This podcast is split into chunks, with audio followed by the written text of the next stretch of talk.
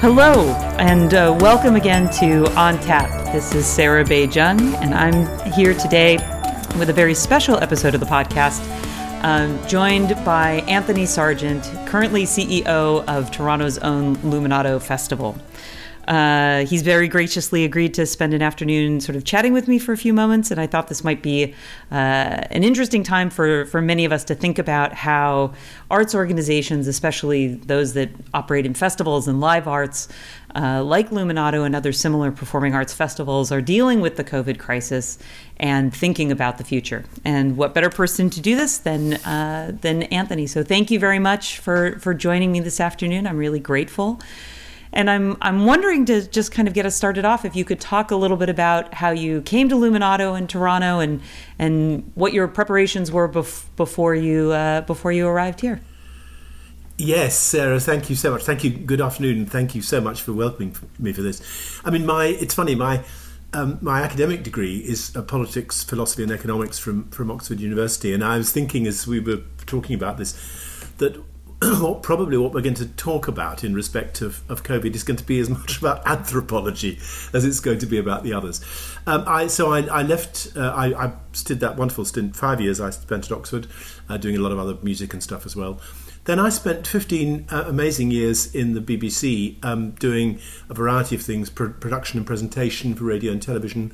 Uh, I spent a little while in the BBC Radiophonic Workshop, and I also spent a terrific time in the BBC Special Current Affairs Unit doing, you know, really, uh, they do the very particular sort of sharp, uh, leading edge current affairs, the sort of thinking end of the current affairs spectrum rather than the, the journalistic end, if I can put it like that. Theatre and performance of a different sort, I guess.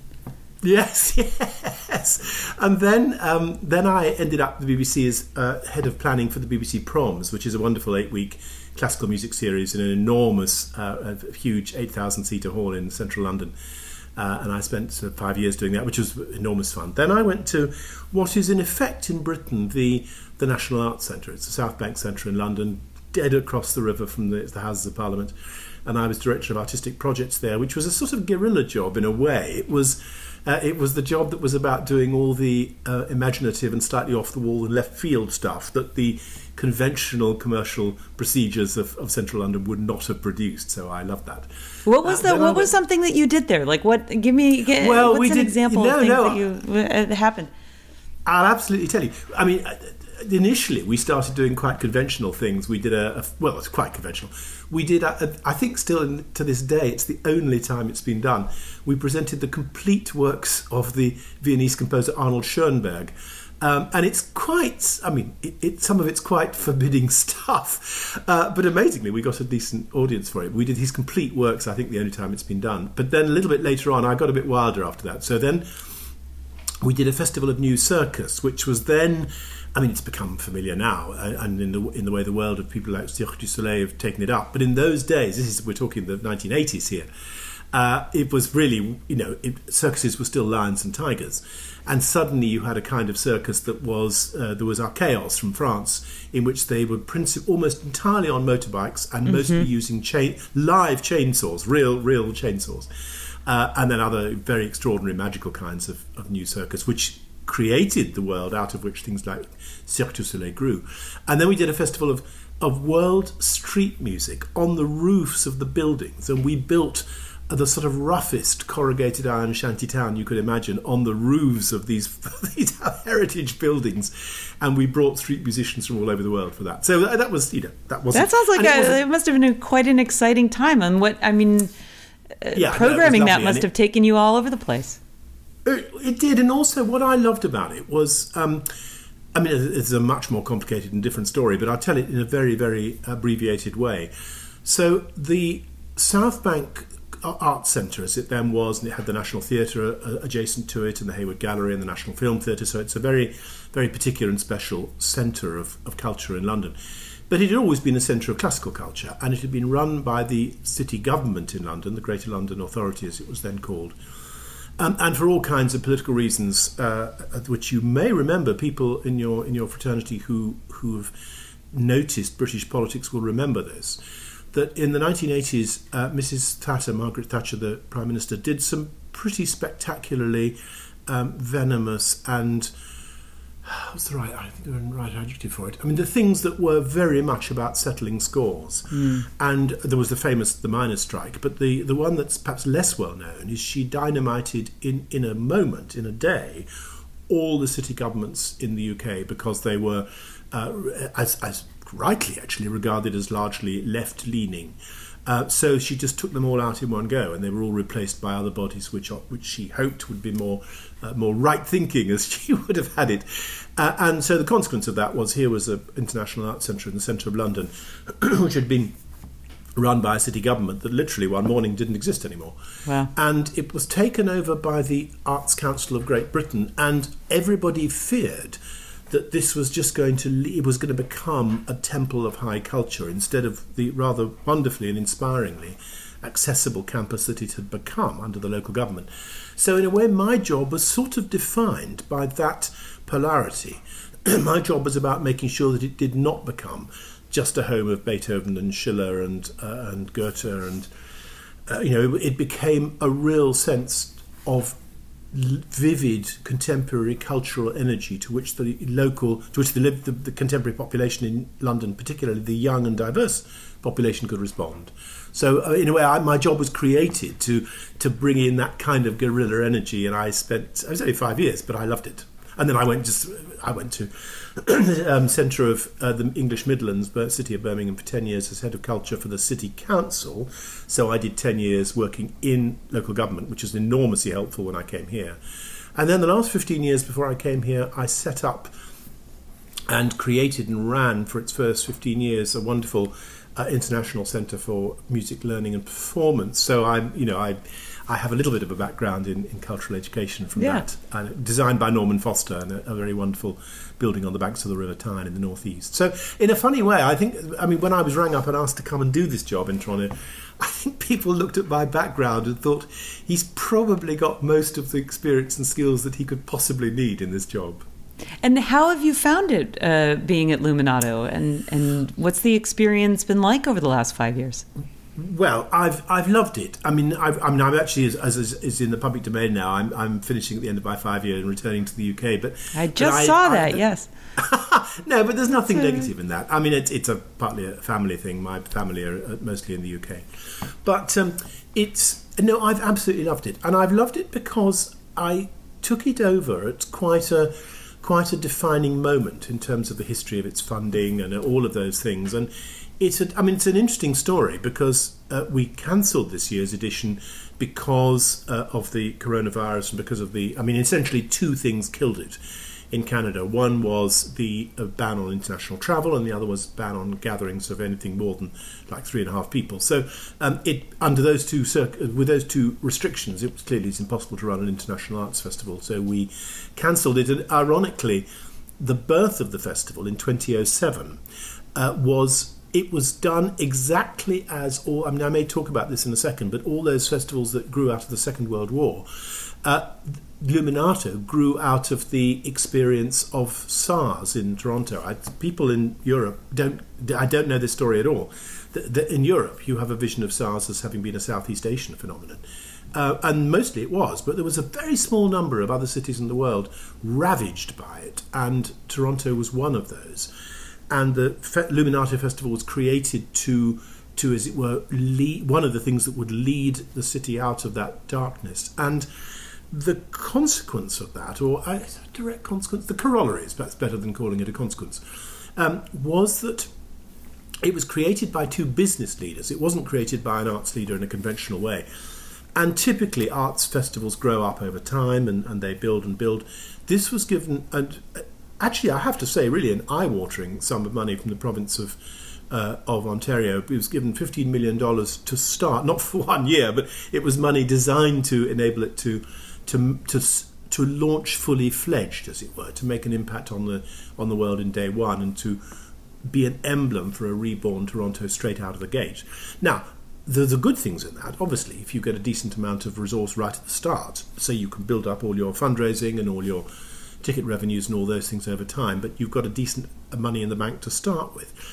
that's great from a planning point of view, but you can imagine there is a very real negative quality to that. Uh, which is that there were all kinds of wonderful arts organisations in Toronto and Ontario who had been seeking to raise money from government for developments and for initiatives of one kind and another. You know, mostly much smaller sums than that.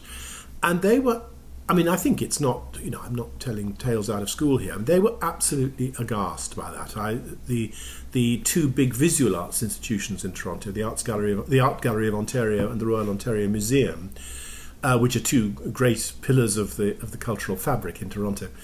And their directors, they both told me this story, so I believe it to be true. They were having breakfast together one morning when this news broke. And they had both been trying to get from Ontario quite modest sums to do quite modest things. And suddenly, this colossal sum of money was given to, to uh, Janice Price to lead it and she was terrific. But she was a real take no prisoners um, marketing kind of, you know, she was br- brilliant and got it going in great style. But the combination of these two business leaders, plus this very, um, very rather strident and, and a very forceful CEO, uh, meant that it made an almost unimaginable number of enemies very quickly. And it was, you know, so when I came 10 years later, or nine years later, um, that was still in the water. I mean, it was still there was still a feeling of smouldering resentment that this festival had been launched with this eye-watering sum of money without any reference to the local cultural fabric at all. And is that so informed my, how of how sort of how you've because completely. my my sense that that Luminato has actually done quite a bit in terms of engaging local uh, and regional, and there's been a turn to sort of integrate large, very prominent, well-known international artists with, you know, major Canadian artists who might not be known as well outside of Canada, and and uh, which I think is has, has is really has become one of the festival's real strengths. Yeah, no, Sarah, you you are absolutely right. I mean, I had three or four missions when I came, uh, and I'm sort of in a way I'm leaving satisfied with. I feel I've completed them actually in a way. And one of them was exactly that. One of them was finally dealing with the smouldering embers of this furnace from which it had been born. And I feel very, very, um, I feel proud of this. Come on, let's be straight about it. I mean, not beat about the bush. I feel really proud of this. That we now have a very rich range of, of relationships of real respect and integrity and constructive collaborative energy with almost all the leading arts organisations in southern Ontario and in Toronto. Um, and I mean, the relationships with governments were restored. We brought several donors back, big donors. So I feel, in a way, it's been you know it's been a, a busy five years because that's that those are big tasks, those, yeah. those kind of hearts and minds jobs, and I feel very happy that I will be bequeathing it to my successor. Uh, whoever he or she is, um, in the sense that some very tricky, heavy lifting has been dispatched in the last five years. And I think I, I feel I lead personally with lots of, of terrific friendships as well, a human I, being, but I. Yeah. As, as, as, a you know still relatively new resident of Toronto, but a long time uh, attendee of, of Luminato, I'm quite grateful. I mean, I think I think that's it's it's important for this you know sort of sustainability of, of the festival going forward, but also as part of a larger arts ecosystem. And I think right now everybody is is really paying attention to some of these connections and relationships and how they uh, are really going to be a, a, necessary resource and foundation for us going forward. So I'm I'm also kind of curious to to hear how Luminato is, you know, thinking about what's happened. I mean, obviously you've canceled the festival, but but you know, right now you're affected. All of our arts and cultural organizations have been so severely affected. What's what's the thinking, or you know, I don't know how much you can share, but what's your thinking about kind of planning past? you know, I know you're you're on your way out, but I, I know that you're you're doing a lot of uh, good, careful work in terms of preparing the way. And so I'm sort of curious how is how is Luminato thinking about the about the future after after COVID? Yeah, I'm not I'm not on my way out. I'm leaving this job. well, fair, the, fair, fair. The distinction. No, I'm, I'm on my way out of this job. No, you're right. No, no. Look, this is really important stuff. I mean, all those questions are are incredibly profound questions, and I think um, I mean, I think this has made us all think a lot in quite fundamental terms about what we do. And I'll say, I, I say, I'd like to say two or three things about this because I mean, I've been, you know, this has been really in my mind in the last few months. And when we talked about doing this conversation, this this was the point where we started. And I think, for, let me say, firstly, I think there is a real fault line um, opening up in the in the cultural community, and, and, I don't know whether it's true in the education community or other uh, economic and social communities in the in the country, but I feel it strongly in the arts community, and it is between um, what I would call a sort of fatalistic, um, very it's a negative. I don't quite mean negative, but a, a, view that sees everything through the darkest possible lens. And it reminds me, as, a, as an English person, it reminds me of the character of Eeyore, the donkey Eeyore in Winnie the Pooh, um, who uh, always is perpetually has the darkest possible glasses on to look at anything in the world. And I, there are colleagues of mine who are in that place, and it troubles me. It troubles me in terms of the cultural future of Toronto. It troubles me in anthropological terms. It troubles me a lot in human terms. And I, I feel very strongly about this. I think we have a very particular responsibility in the arts not to do that. I think we have. We as arts leaders, and it's true of both artists and arts leaders, and in many in many ways I bracket those two together have a real responsibility in in terrible times to be the people who look forward and who find the possibility of hope and energy and recovery uh, in in even the most ruined landscape. Um, and in the, in the end of world, it is striking. If you think of the end of World War Two, three of the of the really so three really highly regarded um, European arts festivals the Edinburgh International Festival, the the Holland Festival, as it's called, though it's entirely an Amsterdam Festival, and the Festival of Avignon um, in France. All of those opened in 1947, and they were all, and particularly this is true of Edinburgh, it was very explicitly a, a reaction to Europe having become fragmented, I mean, politically, but then by extension, uh, socially and in human philosophical terms and it was a very clear statement that the arts were the thing that could bring Europe back together again. And interestingly, actually, during World War II, the British government created something called the Council for the Encouragement of Music and the Arts in 1940. I mean, the war barely started. And that was appointed to help promote and maintain British culture. And it was chaired by the President of the Board of Education in the government. And after the after the um, 100% funded by government, and then after the uh, end of the first of the Second World War, it was converted into the Arts Council of Great Britain, which I think was the first major public arts funding body of its kind in the world. I believe. I believe. And this is look. This is terrible. Um, this is terrible. But this is not a nuclear war. This is not bubonic plague, which in the 14th century reduced the population of Europe by 25%. Uh, th- this is this is terrible, but it's not it's not terrible by that standard. And it reminds me that there's always that lovely 19th century um, little political story in Britain of the difference between a disaster and a catastrophe. And I always forget of whom it was said. But somebody said of his political rival that if he fell into the River Thames, this would be a disaster. But if somebody pulled him out again, it would be a catastrophe. And I think that this this is this is a disaster rather than a catastrophe. I think, and I think where it is I mean, where arts leaders typically come from, or where they, they should come from, good ones come from, is flexible thinking. It is in the nature of the arts because it's it's a it's a business that is entirely defined by creativity. That's what that's what we are. We're an industry that, that deal with the, with creation of, of of content of all different kinds, and it's it's absolutely defines it should define who we are and how we work. That we can bring a, a creative and a resourceful dimension to those terrible moments, and a sense that our destiny. There's that wonderful quote by the German artist Gerhard Richter in the the documentation. I think it was for Documenta Seven in Frankfurt, uh, when he said, "Art is the highest form of hope." And I, I feel very strongly that in this in this journey, that is our our role. And what's interesting. I mean, we may talk about this a little bit more in a minute, but I'll just say it leave it hanging in the air, maybe. That um, at the moment, when arts are not possible as a live experience, and I mean performing, I mean visual arts as museums and galleries as well as performing arts, as a as a communal experience, they are not currently possible. Um, and so it's interesting looking at arts and sports. Sports pretty much has gone off the radar. I mean, there isn't, you know, there's not a lot happening in the world of sport. But in a way, it's an extraordinary thing in the arts. It's like you look, it's like a, you look underground, and there is this teeming world of things that you couldn't imagine uh, two or three months ago.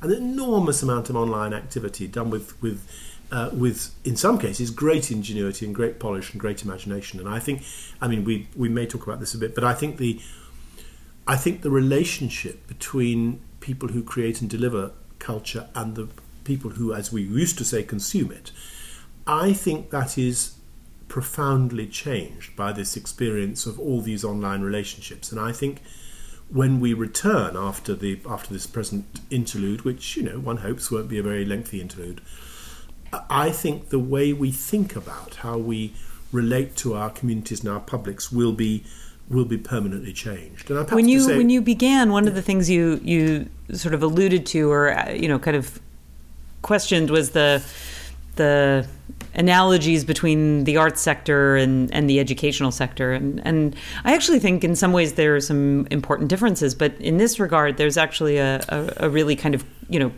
very similar kind of conversation, which is not necessarily the fatalistic versus the more optimistic, although I think there's almost always that, and certainly around arts education, right? There's a fear that, that people don't understand its value or that it's it's uh, it's not seen as the essential work of the university uh, when we know, in fact, that it's you know uh, arts and humanities are really key to any quality education and certainly are really important right now in terms of, of making some of these conceptual shifts. But but I'm sort of thinking also about you know the shift to online education, um, the thinking about different ways of engaging students and, and different ways of building community. I think one of the fears that I hear from a lot of people uh, on the theater side and also on the theater and performance education side is a uh, is this kind of anxiety that oh well you know will people just want to kind of consume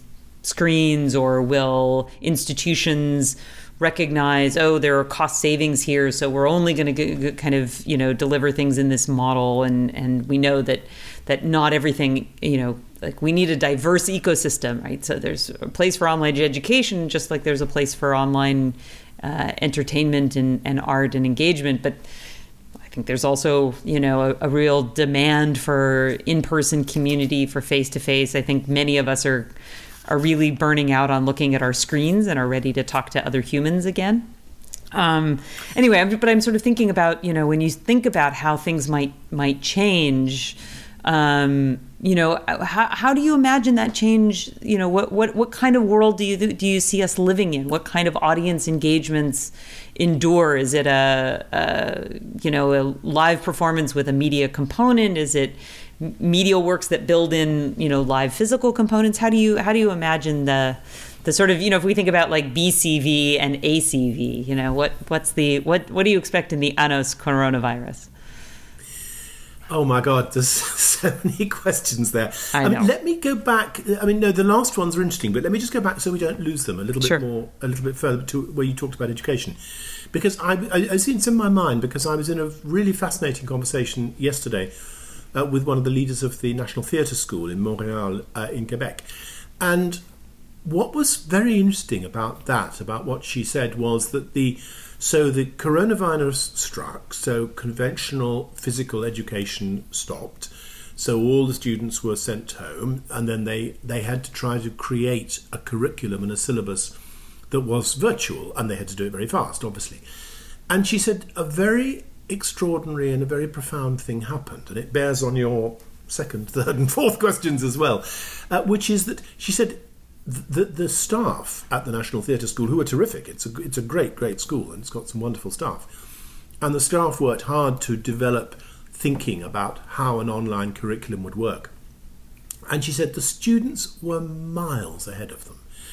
And because this, the online world is the world that these in which these students or this generation largely lives, um, suddenly they felt utterly at home in this, and they were comfortable about creating extraordinary kinds of complicated, very plural, multidisciplinary projects in their front rooms with their iPhones, um, in ways that the the staff who had dreamt up this curriculum could, could hardly begin to believe. I mean, what I think what we always have to remember when we use the, I, I think using the adjective digital's a problem because all digital, all it means is that information is encoded uh, by in, in a binary way rather than an analogic way.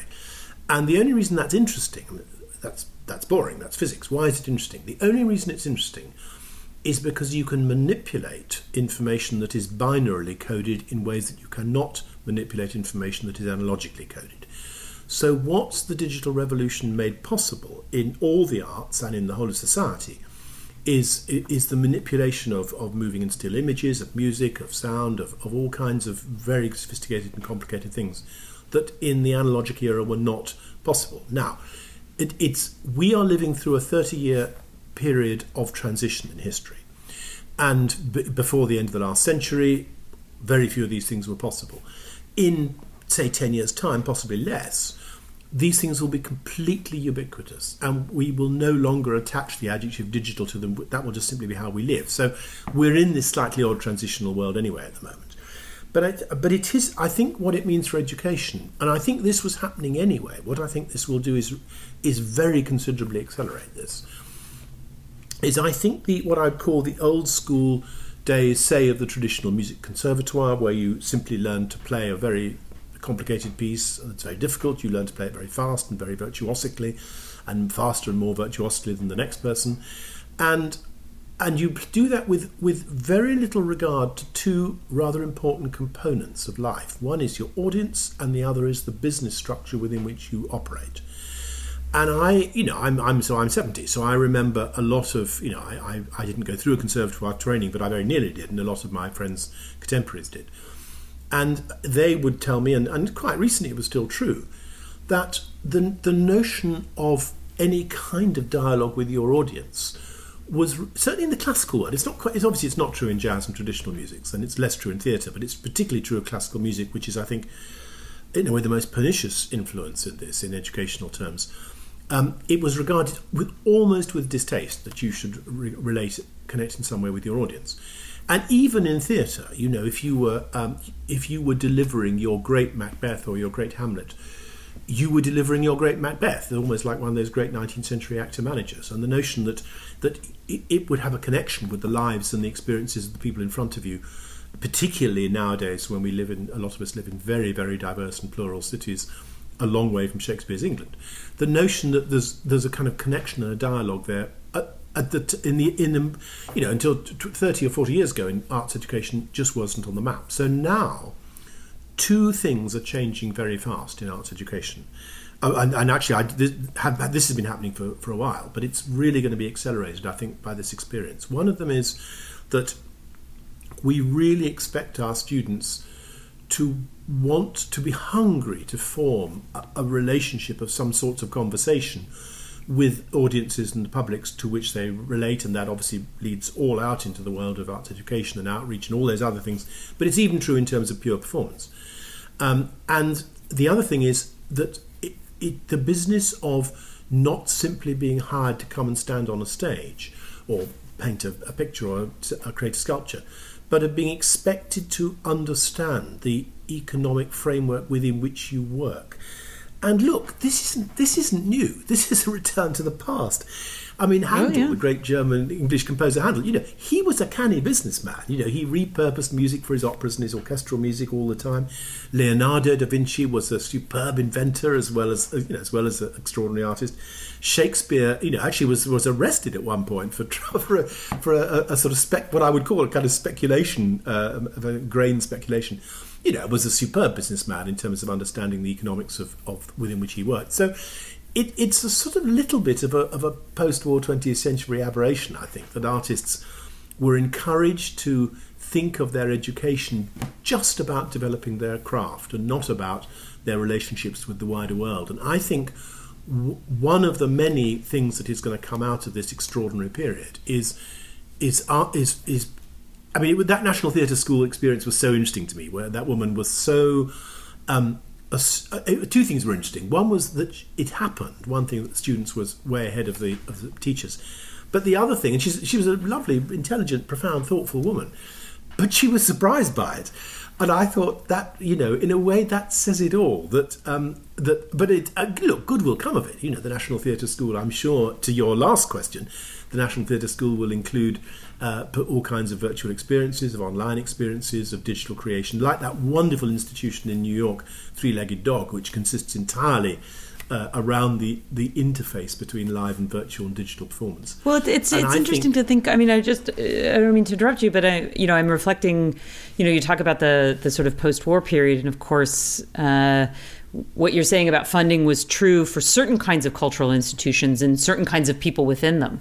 And you know, it's it's it strikes me that as various institutions become more diverse, um, this is also a moment in which we also then shift some of our language around. Uh, how uh, how artists are responsible for the businesses and the business model in which in which they're working, and and I, I think this is true. I mean, you know, so I'm the you know, dean of the School of the Arts, Media, Performance, and Design at, at York, and I talk to alumni across creative fields. And one of the things that I hear from a lot of our students is the benefits of combining an arts education with a strong grounding and intersection with technology uh, of a variety of kinds, and that means different things in different fields.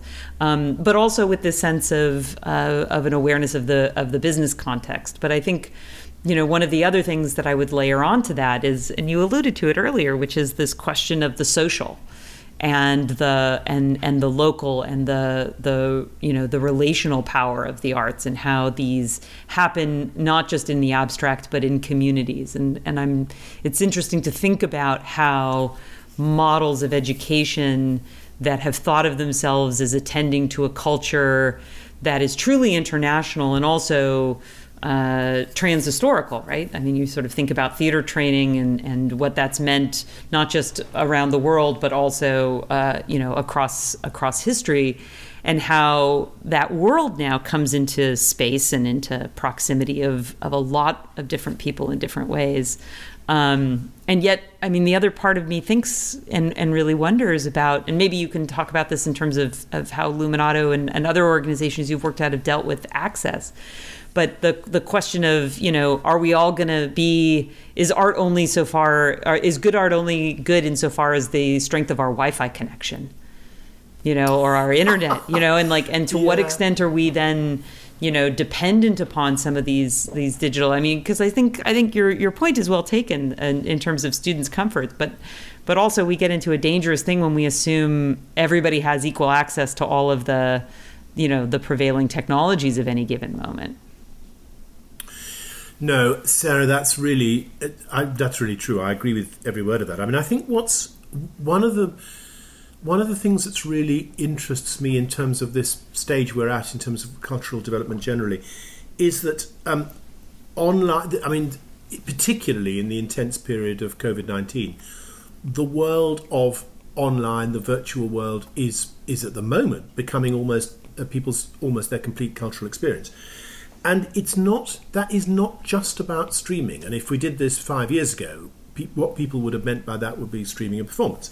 It isn't just about that. It's about what I would say is playing with the boundaries of the real and the virtual worlds, and and it, the, the whole nature of the relationship, I think, with the with the consumption of art is going to be different, and I think the whole relationship of the consumer and the artist, the creator, and the performer, of those people will be different. And I think there's a very profound question at the core of that. And it absolutely comes out of this extraordinary explosion of online experiences we're having at the moment, which is is art necessarily a communal experience? Hmm. Is, is that what defines it?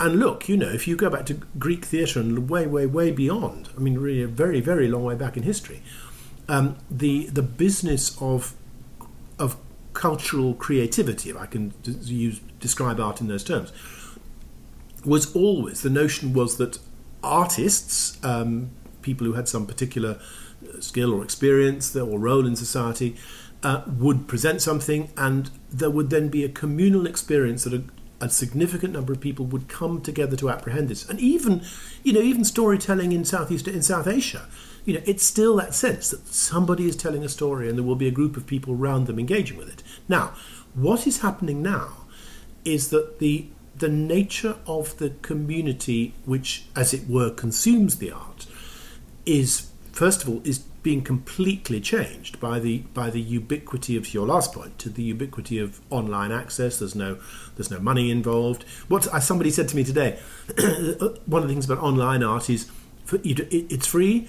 You don't pay for it. You don't have to book a ticket. You don't have to book a babysitter. And this was the lovely thing I thought. You get the best seat of the house even if you turn up half, halfway through the show. So I mean, you know, it's it's an utterly different relationship with the audience.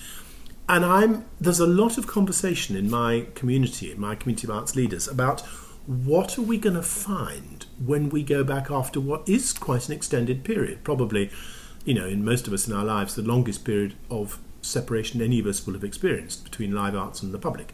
Yeah. What are we going to experience when we come back? Are we going to experience? Is it? Is will it be business as usual? Will we just get a public who are just happy to be back in the theatre and sit and watch Henry V, or actually have will we have redrawn some very profound lines about how and where and with whom people expect to consume cultural experiences and i i you know i have my own views on that but i don't think i think most of my colleagues would reckon that we we just don't know those things and there's a slightly frozen agnostic terror about this which i'm experiencing in some of my colleagues which is they fear that they're going to come back to an anthropology and to a to a cultural milieu utterly different from the one that they remember and with which they're experienced. But they don't know what it will be like and how it will be changed, and so they can't begin to think how they will plan for it.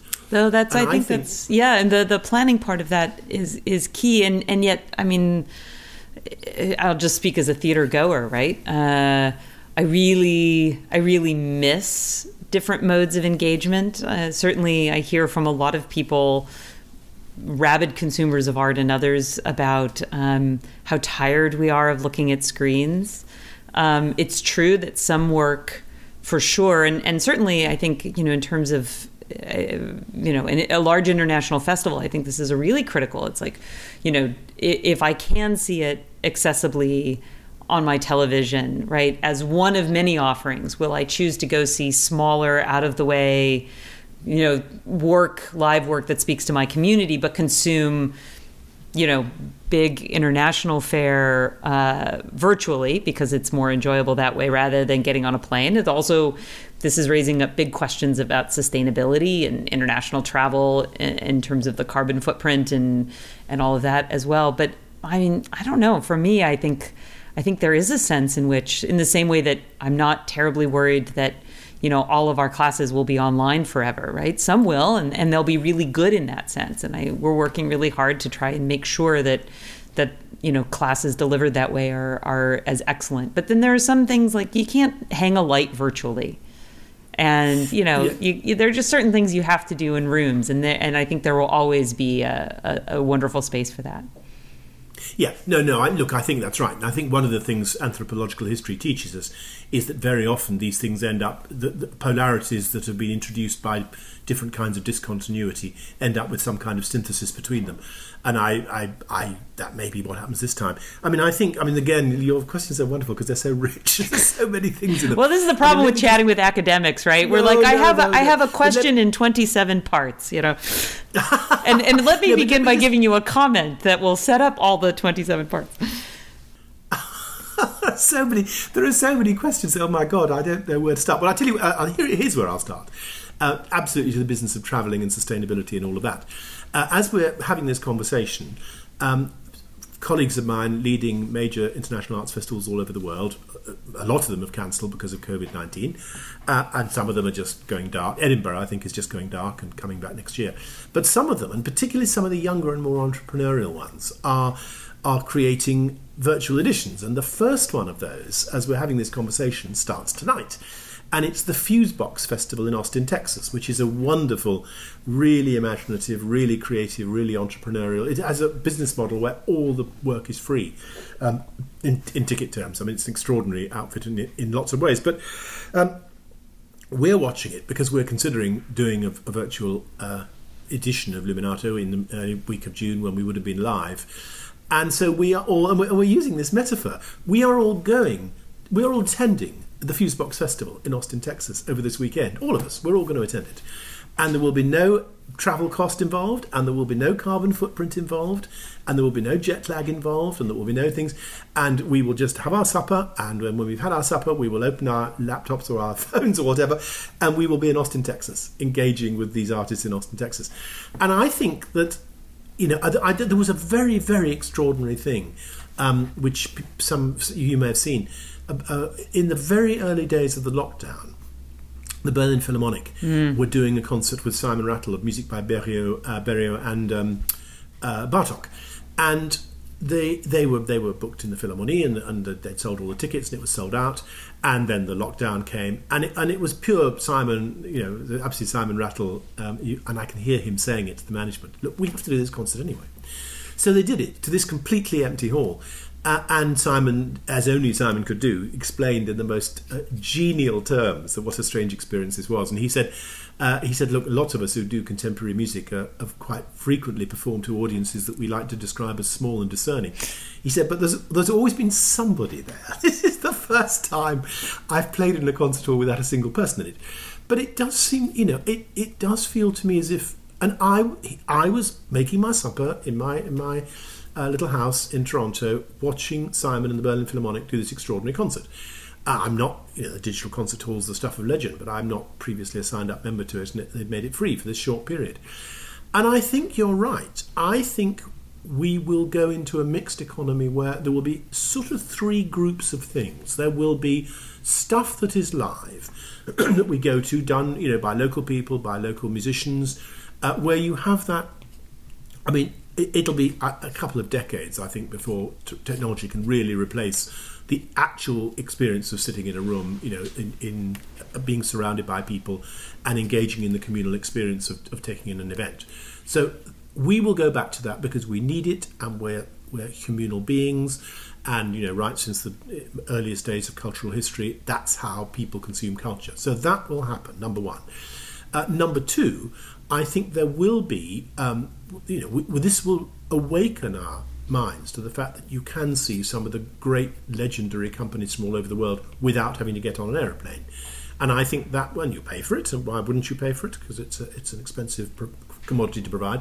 But I think more people will sign up to some of these long distance, very extraordinary special things. And then I think the third group is the very particular thing that will come out of the current experience, which is a, a, much more mixed world of it'll be more informal it'll be it'll be artists you know there may be local artists there may be artists from across the planet but they may be doing things from their front rooms. They will be doing things in small groups. They may be doing things in very um, particular resonant open air locations or special locations. These are not berlin philharmonics uh, but neither are they sitting in a big concert hall. They're these very sort of piercingly personal experiences that I think a lot of us have had watching some of these uh, internet events in the last four, four, to six weeks. And I think it's funny, I, I was in a, a, bit of a dust up with a British cultural writer recently who wrote, uh, you know, in a rather strident way, as only the Brits can, that uh, the, all, you know, the stuff on the screen's all very well, but it's all kind of terrible second second rate, second, second class stuff, second tier, tier stuff and you know we can't wait to get back into the concert halls and turn off our screens. I think he is very profoundly mistaken, hmm. And I told him that. I think that after this experience, and when we come back in the fall or whatever it is, we will be living in a mixed economy, and I, I, mean that I don't mean economy in terms of, of, of, a fiscal world. I mean a mixed economy in a in a in a sort of human and a social and anthropological kind of economy. I think we will be living in a mixed uh, a mixed anthropology, let's say, of cultural forms, some of which we consume live, some of which we consume remotely as live, as great, great defining experiences, some of which we have windows into the uh, online virtual creativity of extraordinary people doing very particular and personal things. And I think you know, I'm not a I'm not a millennial. I'm 70 for God's sake. I'm not, you know, this is not a, you know, this is not something that young people like and old people can't do. I'm going to I'm going to absolutely relish this this combined mixed anthropology and cultural ecology. And I'm loving seeing a new bit of it now, and I'm really looking forward to it all being around me when the live stuff comes back. And I think it will permanently and irrevocably change the relationship that we have, either as artists or as leaders or as consumers, with the very business of culture. I I think that is a fantastic uh, kind of conclusion to to to our chat. Uh, I think these three kind of um, modes of engagement, right? The the the live, the the virtual access to to big performances, to live performances, and then and then what you describe as these. I think this is a wonderful phrase. These piercingly personal uh, you know, kind of hyper local but mixed kind of uh, performances for small groups are very discerning. I think this makes a lot of sense. And in fact, we're seeing some of that third group I would describe on um, a lot of alternative methods and and and uh, media. So. Um, uh, many of our listeners will probably be following along with Jeremy O. Harris, the uh, Broadway playwright, now self-isolating in London, waiting for his uh, his show there, perhaps to open. Um, who's been making these uh, kind of amazingly uh, witty and and really fun little TikTok videos um, as he's going. So I, I, think I think you're I think this makes makes a lot of sense, and it certainly changes not just the way arts leaders and cultural leaders think about it, but but certainly the way those of us in education think about how we start preparing our students to enter into this this world. And and so I'm I'm really grateful for your thoughts and your insights today and and for all the work you've done with Luminato and for the city over the past five years. And I, I wish you all the best in kind of going forward in the next the next era uh, of your life there Anthony. Thanks so much that's very kind. Thank you, uh, Sarah. And it's it's a it's a treat, always a treat talking to you uh, in any situation at all. And I would just say, it's my passing, my last sentence is that I think for for you and your colleagues in the in the cultural teaching world, working with your students at a profound moment of change and adventure and discovery in the whole landscape of the way culture is consumed, there cannot be a more exciting moment to be in the business you're in than right now. I, I, you know, uh, it's it's it's certainly topsy turvy. I'll give you that. Um, anyway, thanks again. I really appreciate it, and and hope you have a, a great rest of your tenure here, and and safe travels forward. Thank you very much.